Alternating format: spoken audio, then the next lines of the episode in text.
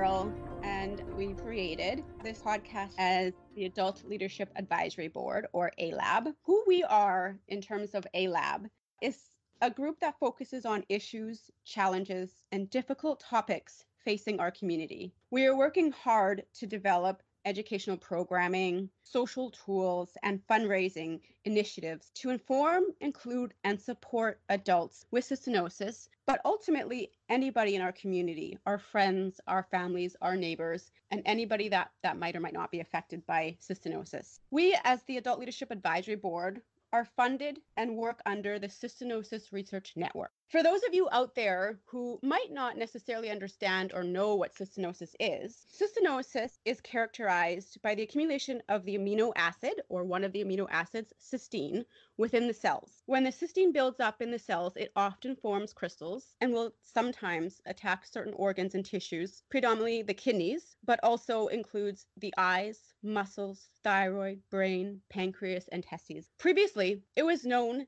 that an individual born with cystinosis would not live past 10. It's pretty grim, and I'm sure many families out there were quite devastated when they had a newborn who was diagnosed with this disease, cystinosis. However, today we have members in our community living well past 50 years old. Hello, happy holidays, and welcome to Cystinosis Rare Journey into the Unknown. Today, we will be talking about coping mechanisms that we, as adults with cystinosis, have developed to cope with living with cystinosis. With me today are my co-hosts, Jana Healy. Say hi. Hi. Sarah. Sorry. That's all, it's all good. And, uh, I'm Steve Schluter, and Bri- Brianna Dundee is going to be joining us a little later. Okay, and our guests today are Ethan Krenzer and uh, Emily Mello. And if you guys want to say a little bit about why you why you're uh, why you decided to, to join us, that that'd be all great. Ethan, Uh, Ethan, you go ahead. yeah. Okay. I'll go after you. Uh, so as okay, so as uh, Steve uh, previously said, my name is Ethan Krenzer. Um, I am 32. I have been living with cystinosis now for about 29 years now, uh, and I decided to join in uh, to this podcast today because I think the holidays are like not only stressful for everyone and we all find different ways to cope with the um, both the holidays and the year coming to an end but i think it's especially difficult for people with any sort of condition this time of year to um, on what they should look forward to for the next year so that's why i'm here today Great, thanks, thanks, Ethan. Um, I'm Emily. I am 33 years old. I am in Connecticut. I've been living with cystinosis uh, my whole life. I, I was diagnosed at 18 months, so uh, 32 years with cystinosis. And you know, it's not been it's not always been rainbows and sunshine. It's been difficulties, but also victories. Um, and I, you know, I'm here. I was invited. It's a privilege to be here and discuss you know how um to get through everything how i got through everything and hopefully be an encouragement to anyone living with any kind of condition Thanks, Emily. thanks for inviting me thank you Yeah. All right. And our moderator today is Maya Doyle, and I'm going to let her introduce herself here and talk about coping mechanisms a little bit more in depth. Awesome. Thanks, Steve. Uh, so I'm Maya Doyle. I am a social worker. I have been working with the cystinosis community for a little more than 20 years now. The first transplant patient I ever took care of had cystinosis uh, and was a teenager at the time. So I have had the privilege of watching really a whole generation of folks with cystinosis, including some of our guests tonight, um, become adults, which is amazing, and and and step up and be in leadership roles, which is great. Um, so tonight I'm talking about coping and Ethan actually made a great point of connecting stress and coping. And those two ideas really go well together because what coping really is, is how we respond to the stressors in our lives, right? What resources we draw on, how we respond emotionally, all of those pieces. So, and, and while we may specifically be talking about coping with cystinosis, we're also talking about coping with all of the other things that are going on in life while managing a chronic health condition. And Yeah. just on a personal note, while I don't have cystinosis myself, I do live with a chronic health condition myself. So I think a lot about sort of how we balance those things, all the other things in our lives while we're trying to take care of ourselves. So we do have some sort of pre-considered questions that um, the group has already thought about that I'm gonna throw out to everybody, and then we'll we'll see where it where it takes us in our conversation tonight. Yeah, sounds good. All right. So are you all ready to uh, dive in?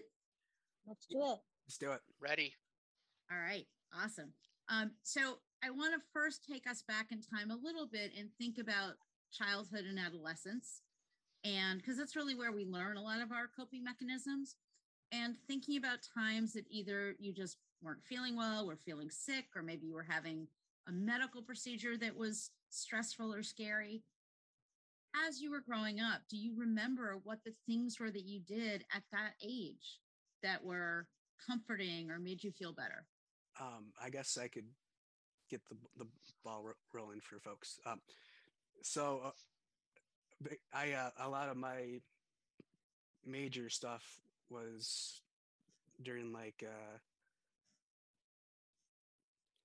well there was different periods but the, the, the one i remembering r- right now with the question is when i was about like ages like 10 through 12 um, which which would have been about the time i got my uh, kidney transplant.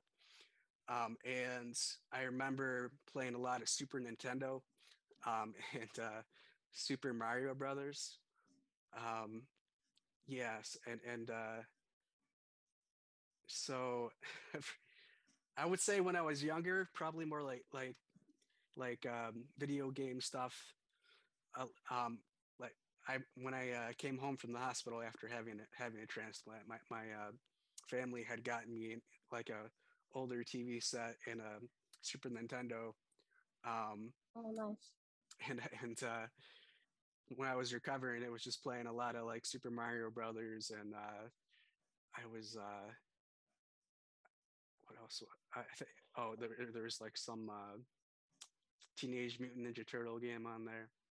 Yeah, so, so yeah, so that um, when I was younger, overall uh, music and whether it's listening to it or playing it um, has helped a lot with, with me because I've been playing Yeah. Guitar since I was 14. Uh, nice. yeah. Yeah, I can relate to you too. Like um, a lot of times I actually have a picture um of my first transplant when I was ten. This was in '98. Um, I actually have a picture of when I, you know, like woke up from transplant. I have two PlayStation controllers on my bed. So like PlayStation was there, you know, um, for me to cope, and it was something that I can get together with friends. You know, um, friends would come over, we would play. So video games was actually a, a big part of, of me coping. Um, and then I can also relate to music because um, I did a lot of activities as kids, but like as I was having um, my kidney was failing, I had no energy. You know, I became very anemic and all that. So I would start something, but I wouldn't finish.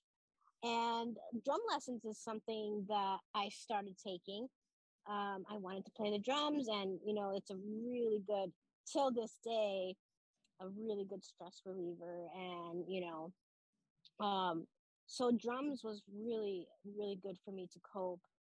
You know, the video games and counseling as a young child was actually very good for the family and myself, and having that support system of uh, at home you know and then also too like i got into coloring um, in my, you know, right after transplant too, because there was not much I can do. I couldn't run around or whatever, and I had kind of coloring there, and um, and that was really good for me too. And so I had things like that, and uh, crafting, crafting, especially when I was inside the hospital. They had like this. They always had um, like a little place for kids, you know, that that's in the hospital to uh, make crafts and stuff like that. And I can remember some of the activities we did. Even until now, I remember how that kind of made me feel, you know, normal or, you know, if I was up for it, I would go and um, in the hospital and and go to this little room where it was like a little arts and crafts room for the kids,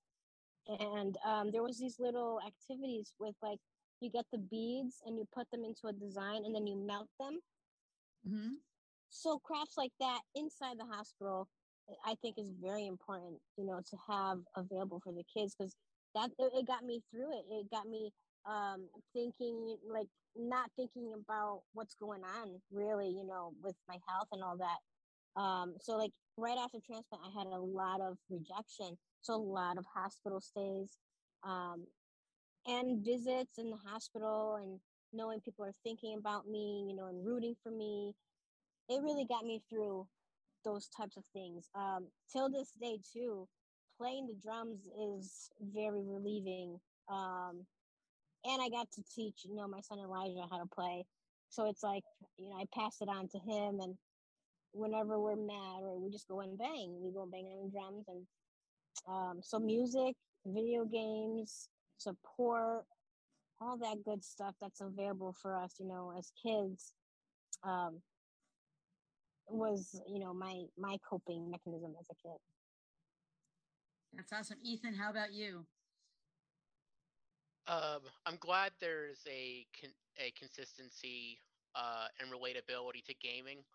Um, Yeah, Yeah. and I don't quite want to be repetitive, but I am a huge Sony fanboy. But I didn't come to Sony until I want to say around like 2000, 2001. I don't know how much you guys can relate with, um, but during my early years as a kid and adolescence, my I was in the hospital a lot. Uh, not for like kidney failure. Kidney failure didn't really come to me until my until eighth grade and my freshman year in high school. Before that, I just had to deal with a lot of um, of skeletal issues and and muscular dystrophy. Uh, and also, I was in the hospital most often until about 2000 because of instability of my electrolytes. And so yeah, I would have to go in probably maybe like uh, almost like every other weekend to just get rebalanced and to get things put back in. Uh, and so gaming was there. I played things like um, oddly enough Super Nintendo with Donkey Kong, uh, and then yeah, I I play and, and it's you you know as kids our memories are not super great because we're still learning what um what memory is. But I played a lot of uh, Sonic on like the original Sega.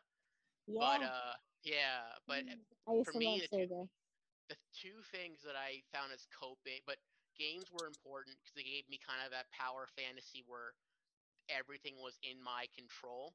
Yeah, But um, but. I but I um I really really fell in love with uh, history at a very young age because it, 'cause it taught me how to kind of understand what happened the day before.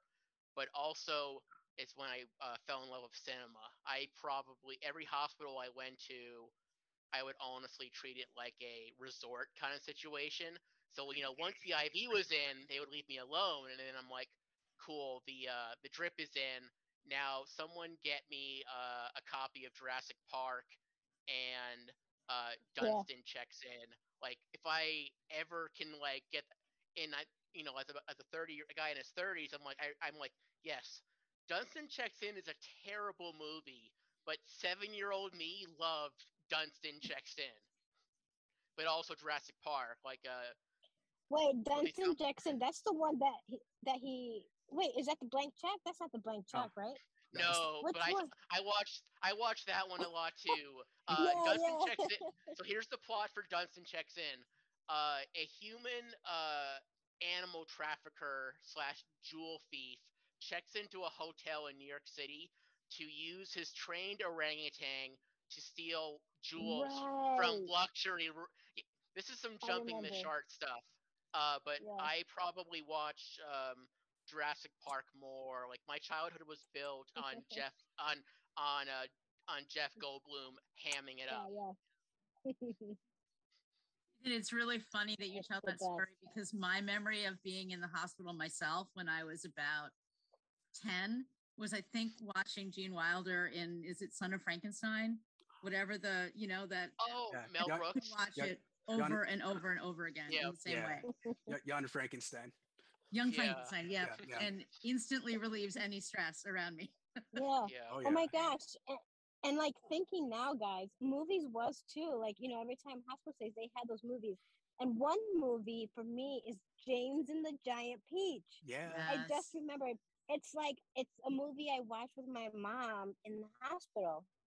And I watched it the other day. I was like, I want to watch James and the Giant Peach. Eh, because you know, I was having a stressful day and I put I put it on and thinking about it talking with you guys, it just makes sense now. It's like that's why I wanted to watch James and the Giant Peach. It it, it it brings me peace. It brings me, you know, Yeah. that's cool. It, it's cool that we can relate, you know. Absolutely. I think it's nice you you guys have both all brought up both the the distraction elements of coping Yeah, yeah. Not think about what's going on I need to get away. But Ethan, I, you made a great point too about feeling like you have power over a situation, right? And so the game, like when you're controlling a game, at least you have you have a little bit of power over that when maybe life feels so crazy. So you know, it's Yeah. fascinating to think about what we do to make ourselves, you know, feel like we're in control of situations when often we're we're not. Yeah.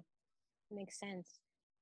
Sarah and Jenna, if you want to jump in at any time, please do. I saw Brianna here for a second, but she's gone again. so if you guys have ideas, please throw throw them in.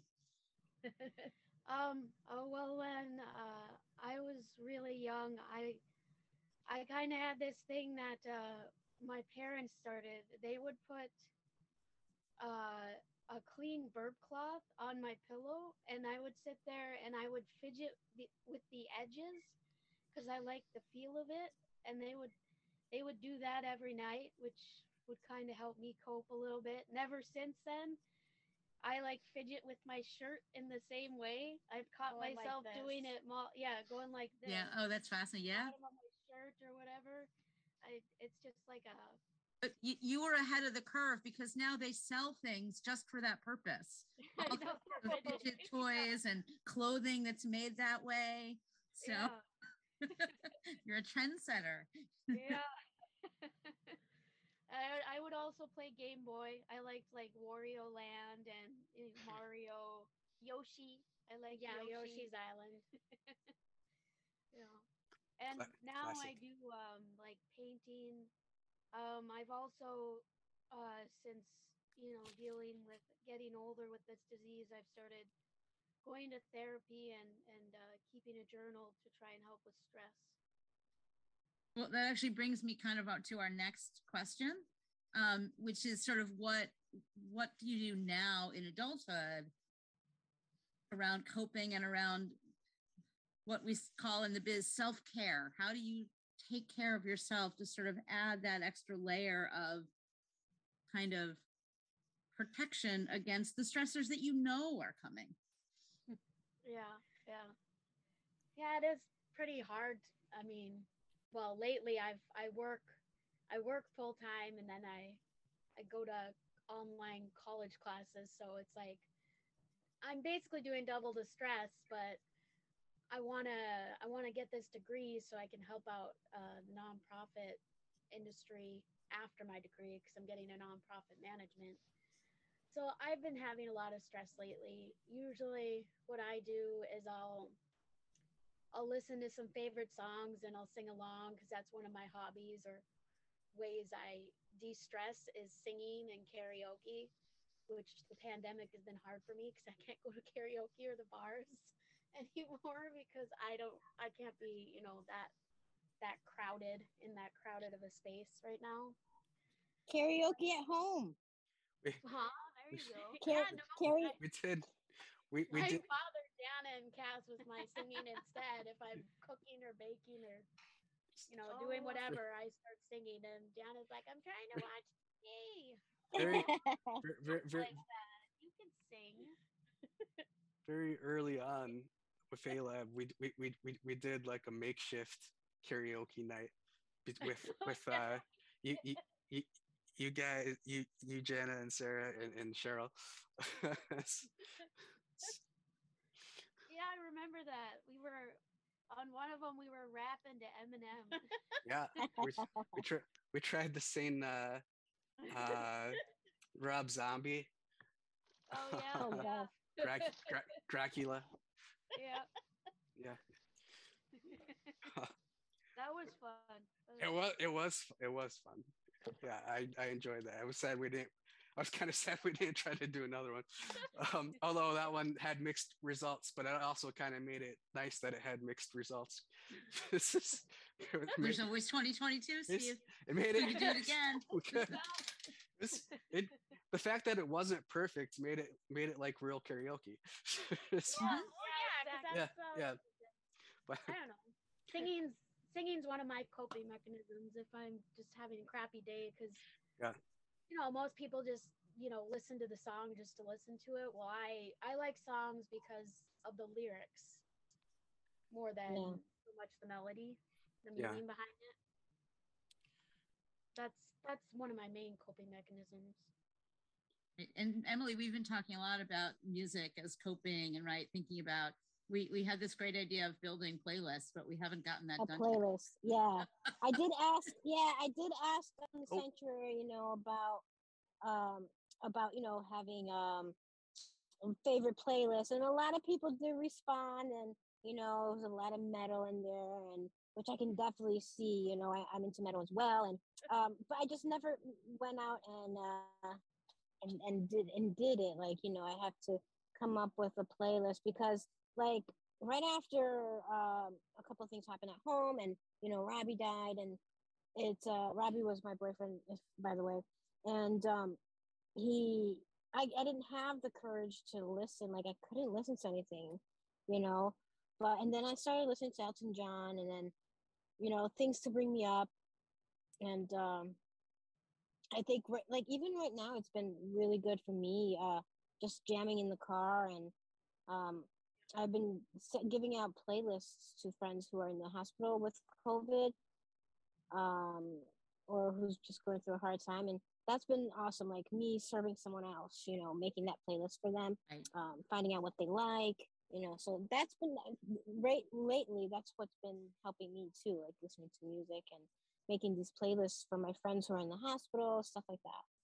So And yeah, you make a great So point too, Emily, about like sometimes being of service to other people is a right when you yeah, and I think when you're not in control of things yourself, you can do exactly and i'm make a big learning yeah i'm learning now that it can make a big difference and it's my it's my love language you know i've been Yeah. learning that that's my love language showing someone i care um, by doing these small acts um, for Mhm. for them and like uh, a friend of mine she was in the hospital with covid uh, she's she's actually uh, she's she's an she's an older lady you know? Um she's like she's like my mom's age she's a family friend. And you know we say hi and bye. We're not best friends but you know you know our, our hearts respect each other and all that. And but when i found out she was in the hospital i'm like i'm gonna make her a playlist. And so i, Yeah. I contacted her daughter. And till this day every time she sees me emily thank you so much for that playlist you know i was all alone in the hospital and that playlist they put it on for me and you know, it was so loving. Like every time she thanks me. So it's like it's that little act that I did for someone, you know, and uh she appreciates it and that and me feeling appreciated um was big. You know, it meant a lot to me. So so I think serving others too, um, to make me feel good, you know. So yeah and I do I still want to do the playlist for the cystinosis community, but uh, I think it's gonna yeah we'll get there we'll get there. But I think it's important even if like when you know even if you're not feeling it, just put something on. You know it, will- you you eventually uh, it's a healing healing process too. You know, listen to the sad song when you're sad, and then an exciting song when you're excited and but yeah i tend to uh, rock out in the car so but especially if it's just me and then like if it's me and my son elijah it's like he wants one type of song and I want another type of song. And like the, I, I have a playlist. It's fun. I have a playlist called pick up songs for Elijah. So it's like embarrassing songs. Like Oh, I that's have- mean. I have I have Barbie. I have uh, Barney. I have Barbie girl. Like, all those Oh my nineties. Yeah. Yes. And I and I bla- and I I blast I blast it when I'm picking him up, and then he's like, "Turn it down." He's like, he goes like, you know, turn it down, turn it down, and I turn the window down, and then he's like, he gets in and, and puts the radio down, and but you know, it's so much so like oh, they already expected. Like the girls, I put on One Direction the other day, and as soon as I come into the to the parking lot, it was on blast, and the girls, you know, his friends knew knew the song, so they started singing with me, and then I was like, oh, I'm gonna do this for for the whole year, you know. Yeah. Um. So yeah, I have a I have a playlist to embarrass Elijah. Um, the other day was One Direction, but here's the thing: he loves One Direction, so he was singing along too. um, but yeah, and then and then he gets in the car and he he puts down my music and and puts his music on, and I'm like, okay, all right, all right, all right. I'm the driver. No, no touching, no touching. I'm the DJ. He's like, no, no, the co-pilot has to be the DJ, and then we argue. But uh, but it's it's all fun. It's it's fun, you know. But and it- all of that it's good. humor and fun, right, is part of Yeah, you know, lifts and you up making when memories. other things might bring you down. Yeah. Exactly. And making memories, you know, like he'll he'll remember, oh my gosh, remember the day that you came with the One Direction song and everybody started singing. So I'm, So, the, I I'm, mean, I'm like ta- the immature mom. I'm sorry. I was just no, gonna say, that's like, okay. I'm, I'm like the I'm like the immature mom. Like I don't, not immature, but like have, I like to have Act fun. like one of the kids.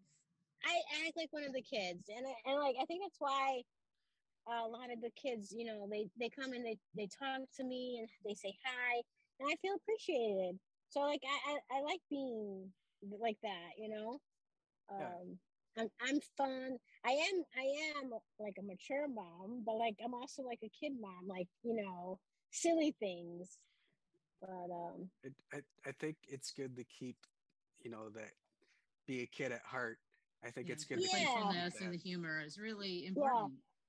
but of course, you know, there's a time for everything, and when I need to be, you know, tough, the tough mom, and it's hard too, because like it's just me, so I have to be the good guy and I have to be the bad guy, like you know. So I have to tell him, you know, hey, do your homework.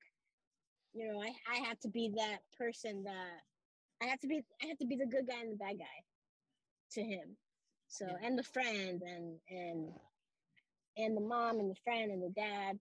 So, but well, I and think Emily, um, you sort of you're you're sort of helping us transition to uh, uh, you know next question. Just thinking about not Yeah. about obviously parenting, but also about living with cystinosis and all it entails. Right, there are As things where you hit challenges and frustrations and annoyances, yeah, and you know things don't always come out quite the way you want to. So let's air a little dirty laundry here. Like let's think about when you know when have you really hit moments of struggle where maybe you weren't your best maybe you weren't your best self Yeah. Are we opening up all the way? Are we opening just a, a little bit? What, well, let's start with a little bit and then see where we go I would say probably being a mom, kind of punishing the kids harder than I really great. should at times because I just so frustrated with other stuff. right I find that's that a to be great pretty point too hard, yeah especially with the teenager. Yeah. well and it sounds like you and emily are both sort of juggling that you know so there's the yeah? There's the fun mom side but there's also Oh yeah. Oh, definitely. I had. I went. I went off on Elijah the other day. You know, uh, we had a hard week last week, being like one of my uh, my aunts had passed away in Brazil, and um, my mom actually was in the hospital right after. Last this was last week, and like we were running late to something, and and Elijah was just complaining. We're always late for everything, which we're not. You know, in his head, that's you know at that moment, that's and I understand. I understand his part, his side but I went off on him. And like I I went off on him and I said, you know, dude, you're not appreciating the things we do. And but I went off, I was yelling in his face, you know. Um but I think it's all things that he needed to hear. Um, one difficult thing to uh, I was actually younger. Um, it, I did. I was on dialysis, right? Um, out of frustration, I guess I don't remember the whole thing, but I know my sister went out and I couldn't because I had dialysis. I had to get connected uh, to the machine. You know, those who aren't familiar with dialysis, peritoneum, you know, you have a catheter in your abs, abdomen and uh, you connect to a machine called a cycler and it does the kidney work for you. Um, so I was nine years old. You know, I wanted to go to wherever my sister was going or a sleepover. I just I wasn't understanding like why do I have to stay home, you know? And out of frustration, I um I actually cut the catheter. I cut the dialysis catheter um, because I wanted to be done with it. I was so frustrated. I just grabbed the scissors and I I snapped. And this is not something I usually open up about, but it's that act that I regret. Um, you know, they took it really serious. They took it as a suicide. Um, and so then we had to do counseling. The whole family had to do counseling. I was actually talking to my mom. This is why I'm bringing it up, is because I was talking to my mom about it, and you know, as a child, you can't control what's going on. I, I couldn't control that I needed a transplant.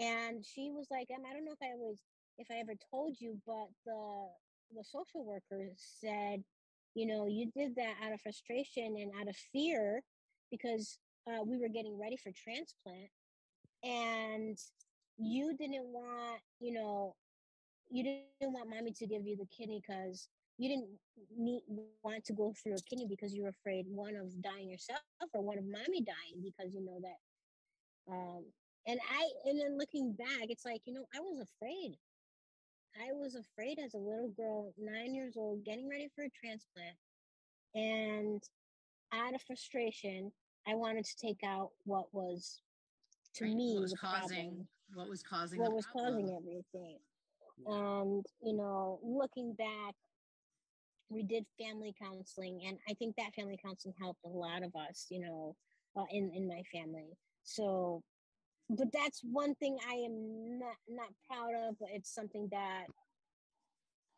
it happened. I regret it. And um obviously you know this was a couple years this was a couple of moons ago um when i was 10 well so but we end but Emily, you also you raised such a good point, not just about how how you found coping mechanisms over time, but also yeah. what we need to think about in terms of how we help younger kids when they are feeling yeah.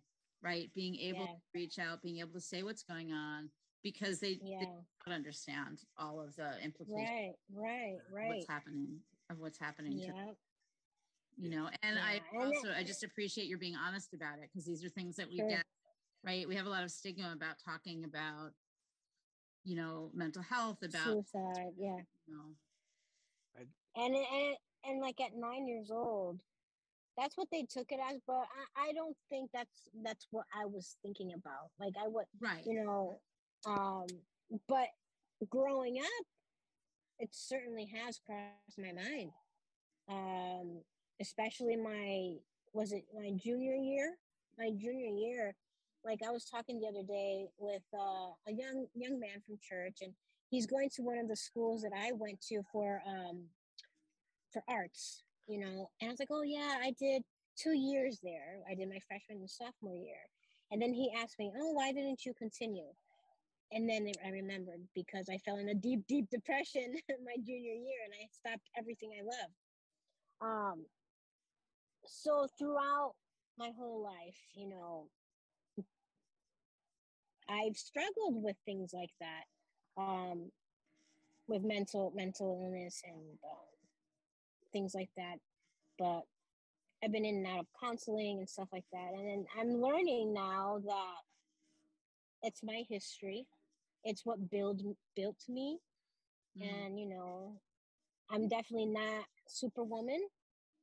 You know, I think I I I think I had that in my head that I'm cystinosis. I have a I'm a cystinosis warrior. I need to be like Superwoman and I need to be like the, the woman of steel like don't feel Yeah. anything. And for a long time i was on autopilot for a very long time just like getting through.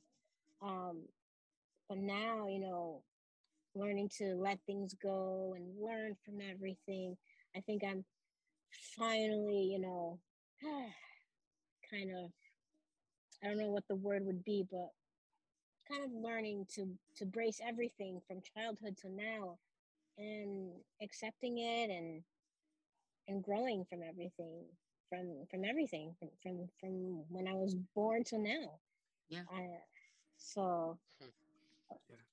it's like I, I used to say like i was in a funk and now you know i'm finally out of out of that funk but i'm always in and out and Yeah. but I, but learning learning that i'm human i think is like that i'm allowed to feel i'm allowed Right. to that warrior the that warrior term was so interesting right because you get to that place where like that means sort of putting i need to be strong of being tough when you may not feel it Yes. you can't really and do like, it And like when I was in the hospital, I was in the hospital in September.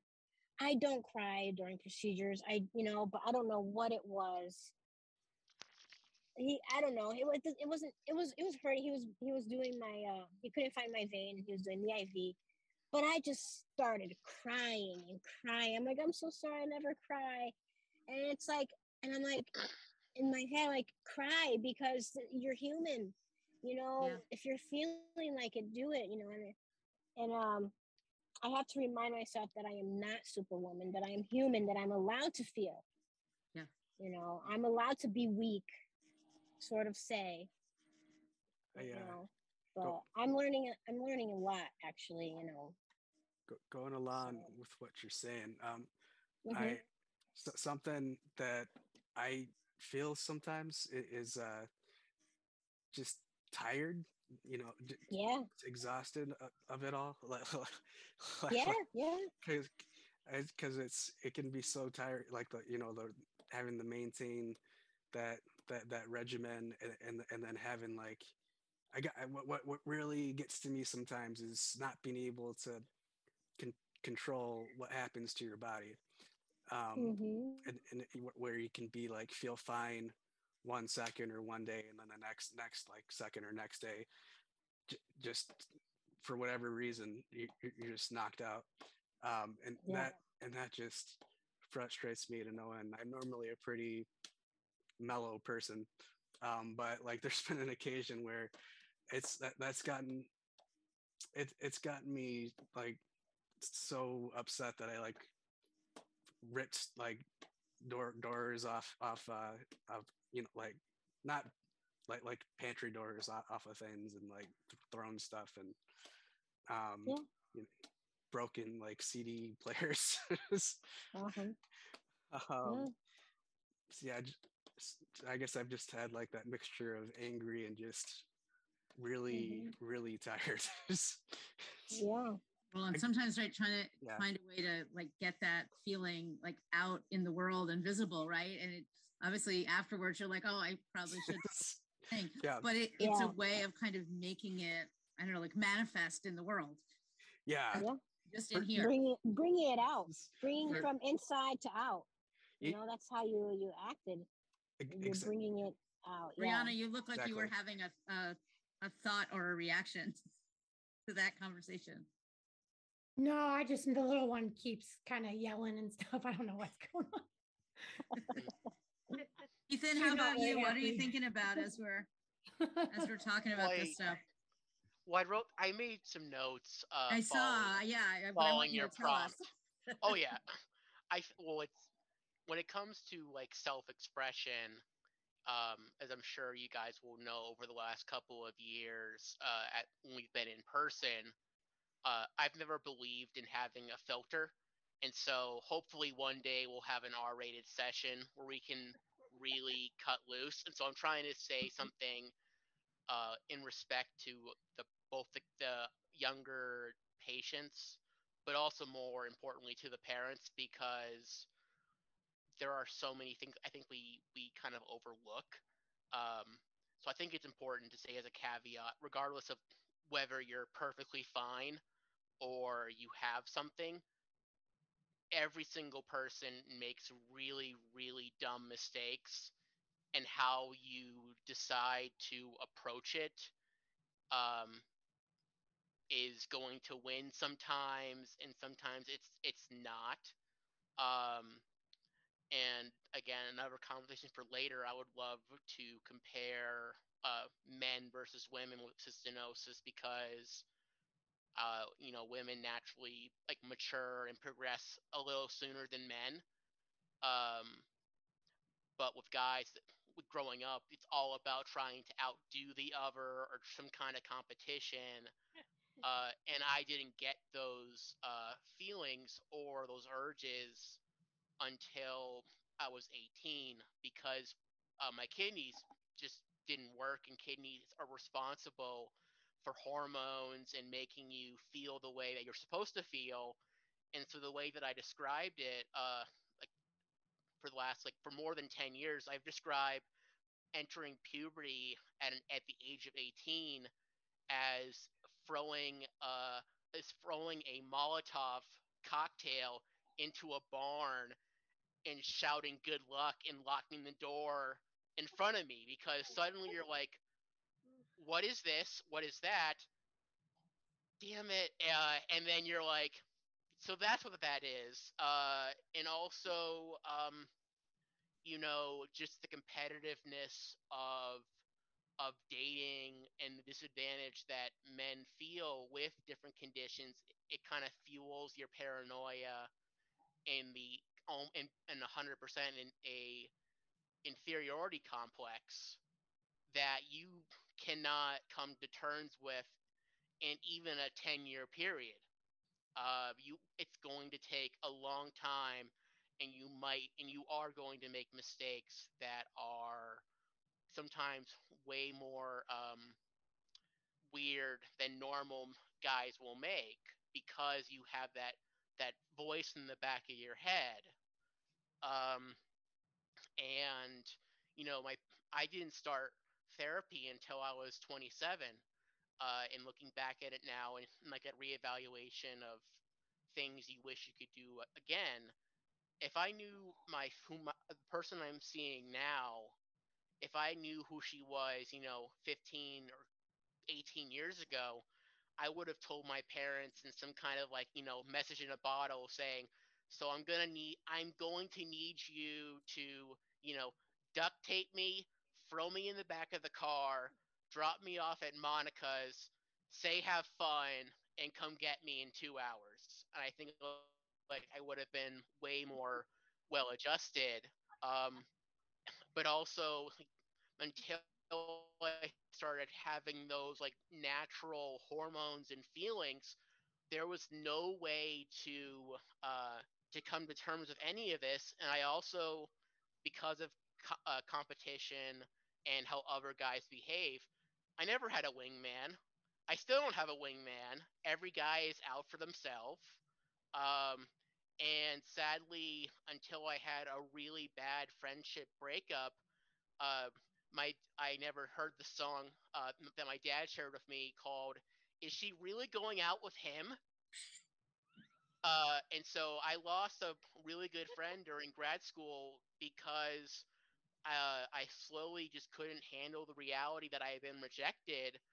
But you know, in the long run, I I said, you know, congrats on this. I it was a, a person who cheated on their boyfriend, and I was kind of too stubborn to say, okay, I'm yes, it's wrong, but I spent w- way more time with you than this dude. And FYI, I also helped you evacuate out of a hurricane, and you're still not dating me. So it's like, on the one hand, I can finally say, yes, I was 100% jealous.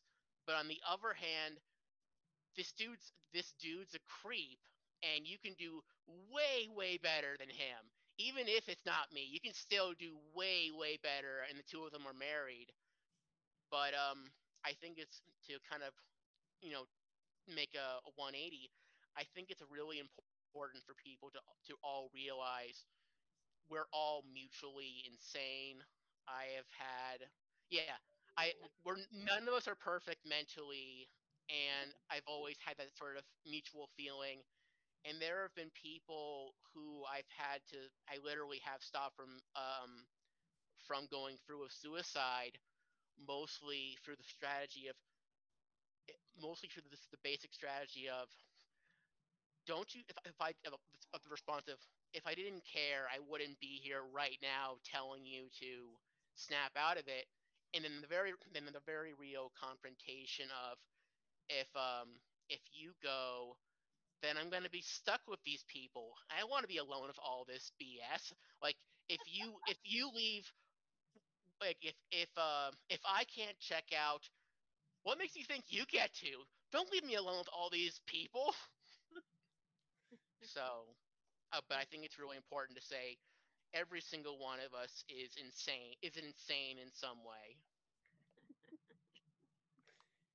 Yeah, you, Ethan, you're absolutely right. And finding finding the sort of the mutuality, like you were talking about, like everybody else around me is crazy too, and I need I need my peeps to protect me and be with me and go through this with me. Um, yeah, yeah. knowing that you know, like I'm not alone in this world. You know. Yeah. Yeah. Yeah. I'm not alone. I'm these feelings aren't. I'm not the only one feeling these feelings.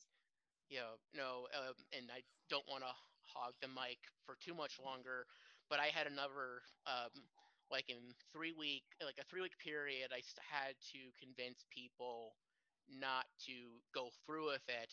The first one was like the most like so the, the one this, the example I gave before was the most serious, but there was someone else uh, who was also considering it because her roommates were making her feel terrible and she was going through nasty family issues.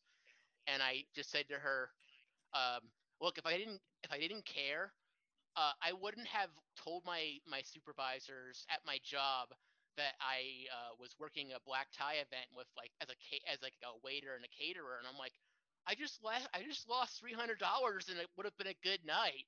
Don't tell me I don't care. I just lost money. Damn it. Yeah, but getting that across to someone else that in in whatever way, right? You've you've taken you've yeah taken because they matter is yeah. uh you know is is is huge and sometimes that's what someone needs to right that's what someone needs yeah. to hear that there's at least one other person who gets it and it can be one person yeah. that makes a that makes a difference ethan i think you were also the person maybe when we were in philly or maybe a conference before that that i think you were the one who said everyone's the star of their own movie isn't that your line too I don't. I don't know. Think, like we all I, think, I, oh.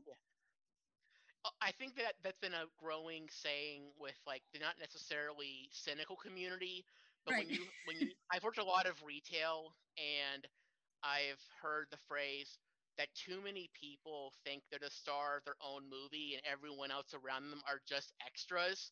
Right. And I'm like, well, we got to stop saying that because that's not true, and I'm tired of uh, I'm tired of guest starring. right. Right, but I also I always think of it too in that like we worry so much about what other people think of us, right? Like we think we're the center of attention when really maybe we're not. we're not yeah. so I use that all the time. So hmm. I'd forgotten that it it probably I think it came from you. So thank you. You've made a difference and I quote it to social workers I'm training all the time. You you made an impact you didn't even realize. But to keep us back on our sort of you know thread about thinking about sort of how we you know and and thank you both of you for talking about sort of you know the really the serious side of when when we're not coping and when the stress is overwhelming and what it takes to sort of be able to pull pull back from that moment. And really, a lot of it is knowing that someone else is out there and can connect with you and listen, be it a friend, be it a therapist. And you know, you all have talked about so beautifully about why why different forms of therapy have been so helpful for you. Um, I'm wondering if there are other sort of pieces of coping mechanism you want to share in terms of when you're feeling overloaded or and i think specifically thinking about just the um, the potential future with with cystinosis. Ethan brought up a good point about how this time of year the beginning of the year kind of makes us all right reflective about what's what's coming next what's coming in the upcoming year. And that can be really heavy when you don't know what what the future is going to hold So, what are your coping mechanisms, I guess, kind of around that wonder or worry about what's coming next? Well, for me, um, I do worry, um, well, pretty much all the time about uh, what's the next symptom that's going to pop up with my cystinosis. And when I start to get in like a, a worry spiral where I'm like concentrating on it too much, uh, I try to get myself off track of that thinking by saying, okay, what can I do? What can I control if I'm worried about Yeah. this? What can I do to stop worrying? Whether it be make a doctor's appointment or talk to the doctor or whatever. Uh, I make notes, something to get my mind off of it. And Yeah. on that spiraling track of Yeah, that's how a long great. do I really have? That's a great idea. What I talk to Yeah. funny when I'm educating my students about stress, I talk about stress as an alarm clock. Like when you're starting to feel that anxiety and like you can't let that go, it's like, oh, wait, I have to take an action. Right. So then what's the action that you can take? So for you, it's like, okay, I need to make a phone call. I need to make a doctor's appointment. I need to do some step. And even if that step doesn't turn out to be the right one, it doesn't matter. It's an action that Yeah. gets you right to that next day, even. Yeah, and that's Yeah. that's what helps me, and then it gets my mind off of it because I'm like, okay, I talked to the doctor and they said we're not there yet. So then I'm like, okay, you know, gone. Done. Yeah.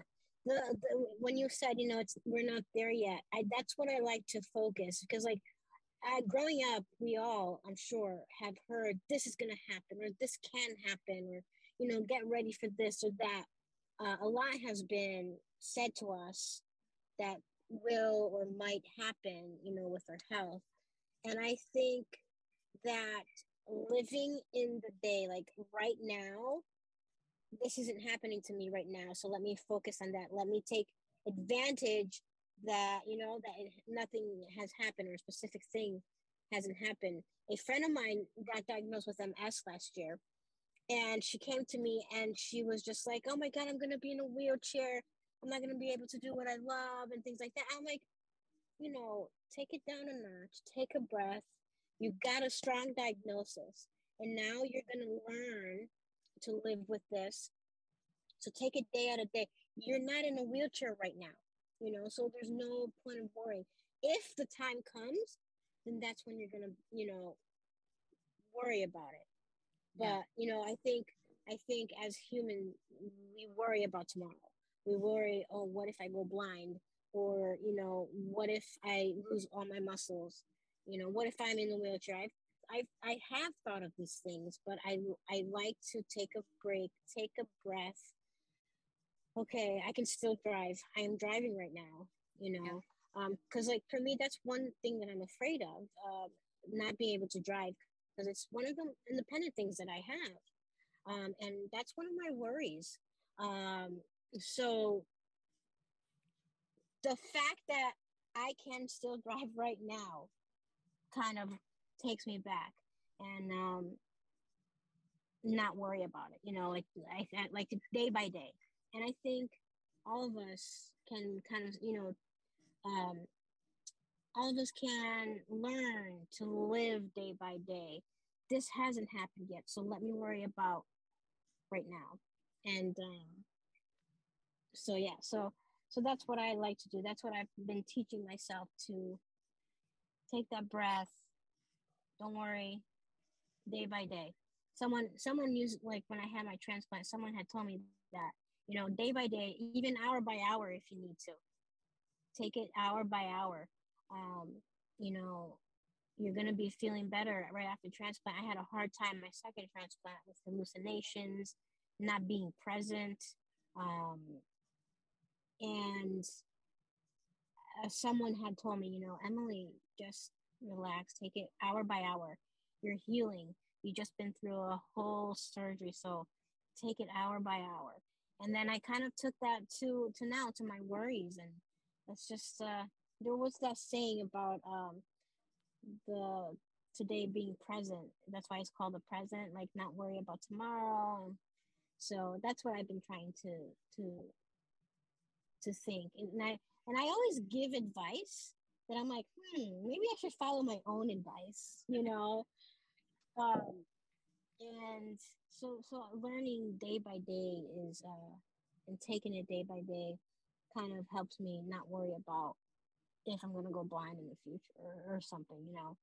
Yeah. Um, doesn't hurt to be ready too. Like I did look, you know, with uh, social workers and, and stuff like that. My mom, my mom worries a lot. So, but and we have the tools for it to prevent it. So, you know, that's that's me. That's my worries. But let's just, you know, we have lots to worry about. Obviously, in the future with cystinosis, we don't know, but we can just uh, control what we can control and um, day by day. One of my main worries for for recently has been uh, the whole vaccine thing because some of our family is vaccinated and some of them aren't. Mm. So we're worried, and our mom and dad are worried about it too. Or will we ever really get to be around the people who aren't vaccinated? Because they really believe that, you know, once they've been around it and they've had it and they survive, that they don't need the vaccine. But I mean, it's our brothers and sisters, and they they don't think they need it, and I don't think they really think about well are we ever going to be That's able to tough. around them Yeah. that, you know i don't i guess i don't get why why they think that way. Like why don't they realize that they have two sisters who have a rare disease and a transplant and in order for them to be around them they need to have the vaccine? I just I- worry Yeah. won't ever get it. yeah. I i feel yeah I, about half my family's like are like that too. They don't believe in the vaccine um I, I i just wear a mask and i stay 50 feet away and i be, say hi It's- it's- it's- i i love you stay away from me Yeah. Yeah. Conflict avoid the conflict and try to keep the love Yeah. The Love from a do. Distance, really love from afar. yeah yeah love from a distance um, just hoping, I'm just hoping one day that we can all, I don't know, be in one place because together as a family. It, but right now, mom and dad don't even want anybody who's unvaccinated in their house. Well, we could always just get a shirt that says, "If you're reading this, you're too close," Yeah. or something like that. it's interesting right? Just thinking about family not even about i mean I, we could have and i think you guys have had whole podcasts right just about vaccine but and covid right? But thinking about the bigger issues too of sort of family and family are either these great supports or they can be these great sources of stress. Mhm. Yeah. and so how do you sort of you know how do you figure out how to cope how to how to sort of talk honestly about what you need? Or do you you I- know with those family members. I think it depends on the family member. Yeah. Yeah they can they can be stubborn. I'm hoping that one day they'll listen because i mean we don't get in arguments about it and we have we have a thing where you know when we used to get together before the whole pandemic no politics at the table. We and Yeah. if someone tries to mention it then we're like no we're not talking about this. Let's talk about something fun. Yeah yeah but that that's just the Healy family way. We're, we uh we get in arguments, you know, we'll get all hot headed, and then, you know, an hour later they've forgotten about it, or or they're going to the bar. Let's go to the bar. and they, well, because around holidays when we all get together, you know, everyone's coming back for like school reunions and whatever, so they're all excited. And They get to meet up with all their friends. yeah. what how are people feeling about the holidays coming up? I'm going to take us off script a little bit but you know ethan made a great point about you know how the holidays can be both a wonderful time but also a really stressful time. And I was just how are saying, folks like, feeling about that? I was just saying before we started, you know, I was like, I'm not ready. Honestly, I'm I, I'm a, I'm trying so hard to get into that Christmas spirit, but like it's it's being hard, you know. Uh, the Christmas tree's up; it's only half done. Um, and I was and I'm like, I thought I had three more days or I the weekend to buy presents for Elijah's teacher, thinking he was gonna have school Monday, Tuesday, Wednesday. In reality, today was the last day. I'm like, oh God, you know. I, and I was out on Thursday. Um, so like I'm I was out on Thursday doing uh, you know, little gifts for the for the teachers and you know, I I bought a couple presents, but nothing big, you know, and I'm like worried about that because like the kids they want that, you know, and I'm not gonna be able to provide it for them, and it's stressing me out. Honestly, it's like it's putting me in a bad mood that I won't be able to buy like, you know, what the, the, the exact present that they want. Elijah wants like two hundred dollars shoes, and I'm like, "Ugh, I'm I'm not gonna be able to buy it, you know. And it, it, it, so it's like I don't know. I bought I bought him something that he wanted, and I know that he he he's grateful, but he expects it, you know. And the person that always gave him the big present was Robbie, so he's gone. Um, mom is trying, so he's gonna be appreciative, I know. But still, like me, my feeling is I wish I could provide it to him, you know. Um, but I don't know about this year. It's gonna be small gifts, so at least he'll be happy with quality, you know. Um, but yeah, Yeah. I'm not I'm not ready. I'm not feeling it. I talked a little bit to Robbie's sister today, kind of explain like I want to get the boys stuff because she has three she has three kids and I want and I buy them things every year. And I'm like, this year I'm not gonna be able to send you guys something. But she's like, oh, don't worry about it. You know, we'll we'll we'll go out when you're here. And um so yeah, I'm not in the mood. I wish I was. I'm I'm looking forward to it. Um, It's yeah, good. good. it, it's it's gonna be different uh because we we just lost my uh my my last uh grandpa in in uh october. Mm, um and and and so we we, we would normally go back to to hit his house um and and celebrate with him but we're not doing that this year.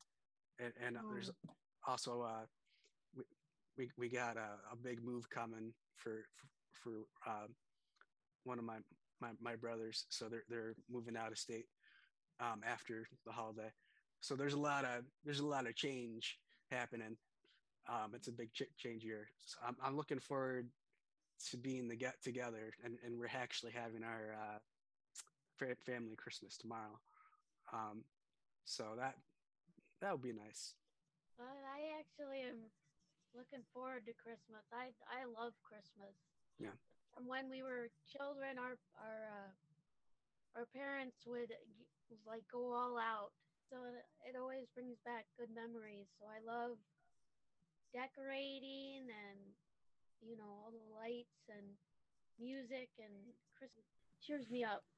I love it. Brianna and Ethan, how about you guys? How are you feeling about the? I'm actually excited about the holidays. Yeah. Uh, little one's six. This will be her third Christmas with us, and just seeing how she lights up. You know, she's still at that age, and she was on the naughty list because she was bad in school. And Santa called, and so then she was good at school today. We're like Santa will call you back to make sure you're on the not on the naughty list anymore. Yep, our little one will be officially adopted on the 30th of December. So Nice. Oh my Congratulations. I was hoping Amazing. for Christmas, Fantastic. but I'll take the 30th. It's before the first of the year. So, there you go yep. Yeah, that's amazing. That's amazing. congrats Yeah. Adoption is such a beautiful thing. You're changing this little girl's history. You're changing this little girl's future. You're changing this little girl's life. And uh, I think adoption is one of the most beautiful things a person can do. So, Yeah, it hasn't been always easy, but you know, Of course not. figure, No, you know, so of course she's not. come a long way since we got her. So with Yeah, behaviors, and yeah. stuff, she she Yeah. could barely even speak when we got her, and she was four years old. So Wow, she's yeah. come. Yep, she's six now. She's come a long way. Great. Thanks to you guys.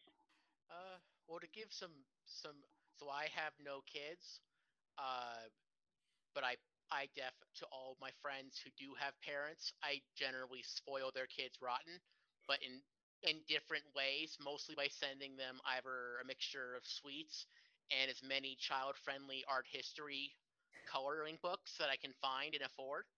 Um, I ran into a grandmother about two months ago when I was waiting for my snow tires to be um, installed at Costco because I, I live in Montana right now, and I just and I just looked at my phone. It is six degrees out here. Oh my it is it is it is freezing outside.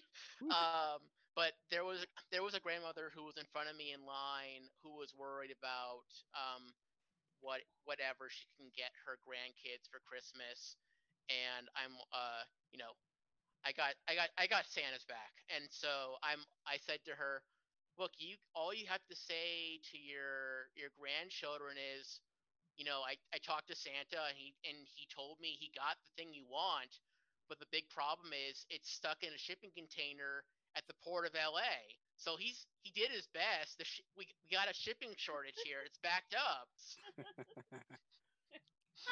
um, but in terms of the holidays, the one of the worst things about it is that every year I have to spend a period of a week and a half fighting health insurance agencies and re-enrolling and this year um, you know my dad has every year my, my dad gets older and he has to think of either new or worry about new policies to keep me as a dependent or keep sending the paperwork in to do the same thing. Uh, but this year was kind of funny where he was like telling me that you know the the our new coverage now, which thankfully was approved, like everything was wrong, and I'm like, I was kind of expecting the worst, but I am so used to this now where I'm I just called every single person into including Grim and said, "Can I get some notes for these? And I need another letter, and I just need help navigating this red tape that we have to deal with every single year. Uh, but it got done, and it was like the first time I said to my mom, like, God, my dad is acting like a Karen. He thinks everything is backwards and broken, and it's not. He's just, being a think today.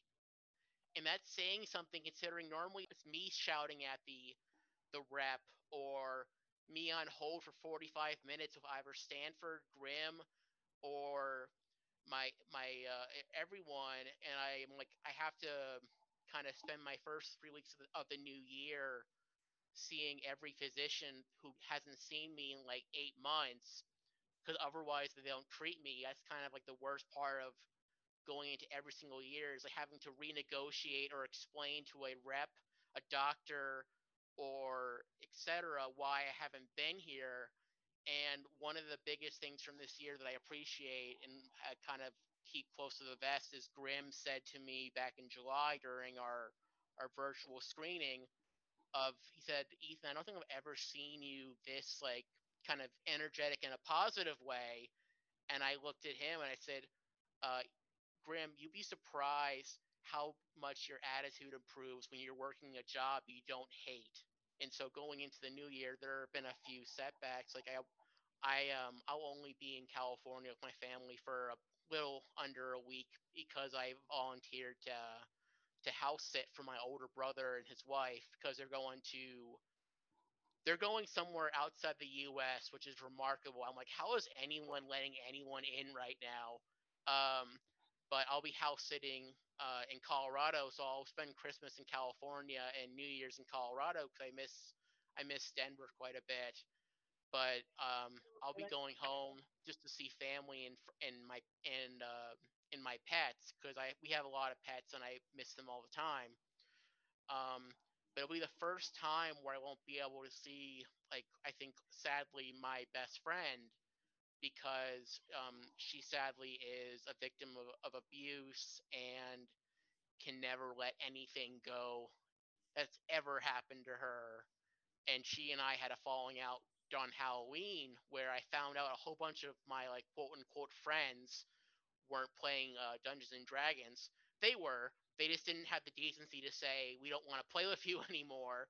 and I called all of them out saying, "You're all 27. You're not six. You couldn't have just said to me in a brief text like, Ethan, you're still our friend, but we don't like. But uh, to quote my my DM, you suck at D and D. You couldn't have taken the two minutes to send that text and not caused all this drama. Are you sure you guys aren't? Are you are you sure you guys are um, aren't 16 instead of 27? Um, but sadly, um, for this stupid drama that could have been avoided, uh, I think I lost my best friend to pettiness, and I, or at the worst, I won't hear from her again for another four months because she knows how to. She keeps these grudges that make no sense at a at a woman her age. She's one year older than me, uh, and so I, for the, the first time in more than ten years, I'm going back to California without having to see not able to see my best friend because of both pettiness and um, she has not she doesn't have a good family life um, and she's worried about killing her grandmother with covid even though you know she's fully vaccinated so is her grandmother and they're both got the boosters but there's no persuading her. When she sets her mind on something she will not be persuaded kind of going to be like kind of the last kind of bittersweet note of 2021 that I can't see my best friend because people she took the she took the side of people who don't deserve to be sided with, and she's just so terrified of losing the one family member who's been good to her. But that's a lot. Those are not a lot. That's not an easy holiday, Ethan. Yeah, um, and at some point, I don't know and it's I have a, my other friend. He's um he um he has Asperger's and is also just a huge know-it-all. But he said to me about like a month ago, why do people keep like honestly stabbing you in the back when you're such a nice guy? And in, I can't say it to him because I'm always like, should I say it? Probably not. But in my head, I'm like, uh, I say, God, how is it you're you're you're the biggest know-it-all math genius and you have um and you have Asperger's and yet when it comes down to basic human emotions you get it when you're like why are people so crap to you? And i'm like why do you get this? I don't understand. It's one of those things that kind of keeps me up at night where i'm like why is brian freaking montez understand my pain and the reality if this does not make sense. Well, I mean, one of the beautiful yeah. things I've come to appreciate about folks sort of on the spectrum in all those ways is that for them, the social rules that we sort of create don't make sense and they're they're just flimsy, right? And yeah. so when you sort of see through those, which is it sounds like what he does, right? It's like what? this is yeah. so obvious. It's so clear. Why do people behave this way? So yeah. sometimes that perspective, right? We get so caught up in these social ways we ought to behave, ways we ought to treat each other that really yeah. aren't real. So um yeah, going home I, would be yeah, yeah. Go ahead. Yeah. Um, I mean, I think we could keep we could keep talking all night, and I I would love to. I think I do want to get you guys though back on our kind of coping focus, and and some of you have already sort of said this, and I think we've thrown out such great ideas about all the different ways that people do respond and cope with both their own stuff and other people's stuff. Um, but think about for our audience for our younger families out there especially and our younger patients out there that are that are you know listening in on this what kind of advice do you want to give to our other listeners tonight? I i guess um my number one thing my number one ad- advice would be to have both patience with yourself and patience with others as far as like coping mechanisms and stuff it, it's okay to react in whatever way you re- react and uh, allow yourself to feel your emotions and go through your emotions rather than uh, you know try, trying to suppress them or or or, or uh, you know That's a great point, Steve. I, I read something just recently about sort of like going through the emotional cycle, even though it's uncomfortable, like going through it, then you get to the end of it, as opposed to trying to hide it, trying to tamp it down. yeah But just let it happen and then move through it. exactly because if you don't it can it, it can build up and cause issues later Yeah, I there's a saying that um it says, you know, you've been through a hundred percent of your toughest times, you know, so just keep going. And I I like to to think that, you know, that's exactly what we need to do. I mean, we've survived hundred percent of the toughest times. Um with cystinosis or not. You know, people have tough times with cystinosis or without cystinosis it's just important to to realize that you have been through 100% to keep going. Um, and as a, a blue little fishy says, just keep swimming. Uh, swim through swim through everything. Uh, just keep swimming. Just keep swimming. You know that one scene of her in the, if you guys uh, Finding Nemo, uh, where she's stuck in the jellyfish. You know, jellyfish can be all the obstacles that Sister cystinosis throws at our, us she kept swimming, you know, and um, so that's what I, I my my my tip would be that you know let things go, um, and know that you've survived a hundred percent of your toughest times, and just keep going. You're you know It's nice. And I like that image. I'm going to think about the, the bluefish and the gold and the jellyfish.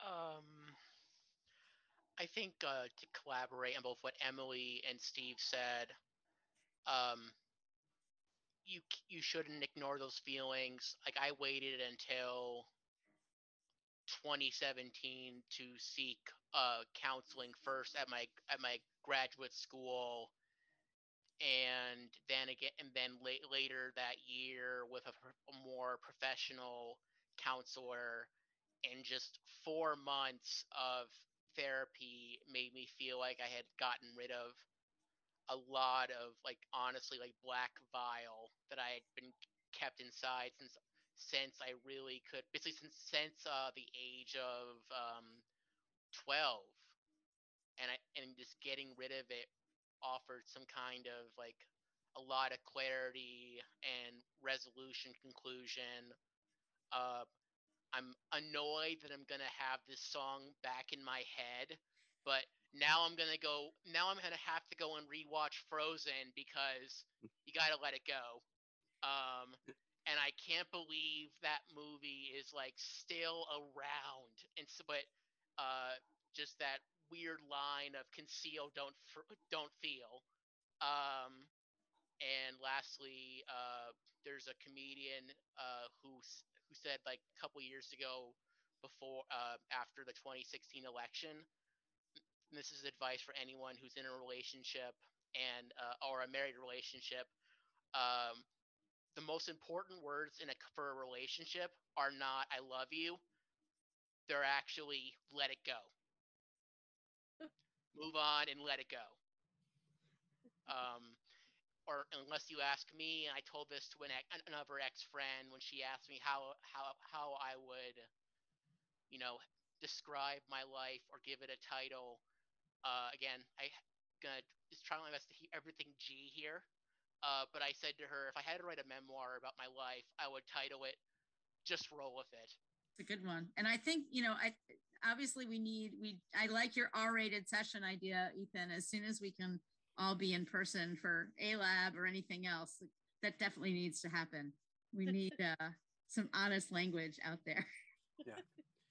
Brianna, Jana, Sarah, anything else you want to add? Um, I would say not to take things so personally. Be my advice.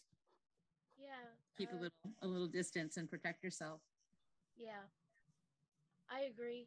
And to just uh one thing I would say is uh figure out what works best for you. And it, it may take a while. You won't figure it out right away, but once you do stick with. I guess um my one advice would be to the to the parents. I know when we were when we were younger, our parents wanted us to feel normal, so they didn't really have us around a lot of people with uh, cystinosis. I think we we were younger, we only knew one or maybe two people with cystinosis. But my advice would be to let your kids be around as many people that are like you because it will make them feel like they're part of a part of a group or part of a community and they won't feel so alone through their cystinosis journey. Because i don't know it was just hard when we were younger to be at school around all these people who were healthy and and had all these friends and you know they didn't really know a lot about us or you know why we smelled or why we had to be gone for a few days every like six months checkups. And i think that would have helped out a lot if if we would have been around a lot more people like us when we were younger. No and i i think that's a great way to end because really that's why we're here right is to build that and keep that community connection going and remind people that they're not alone in this. They're not the only one going through this. Um, and that you know those those those ears to listen and those shoulders to lean on are there. Yeah. Thank, thanks everybody for for coming. And thanks uh, crn for sponsoring us. And we'll uh, end right here Thank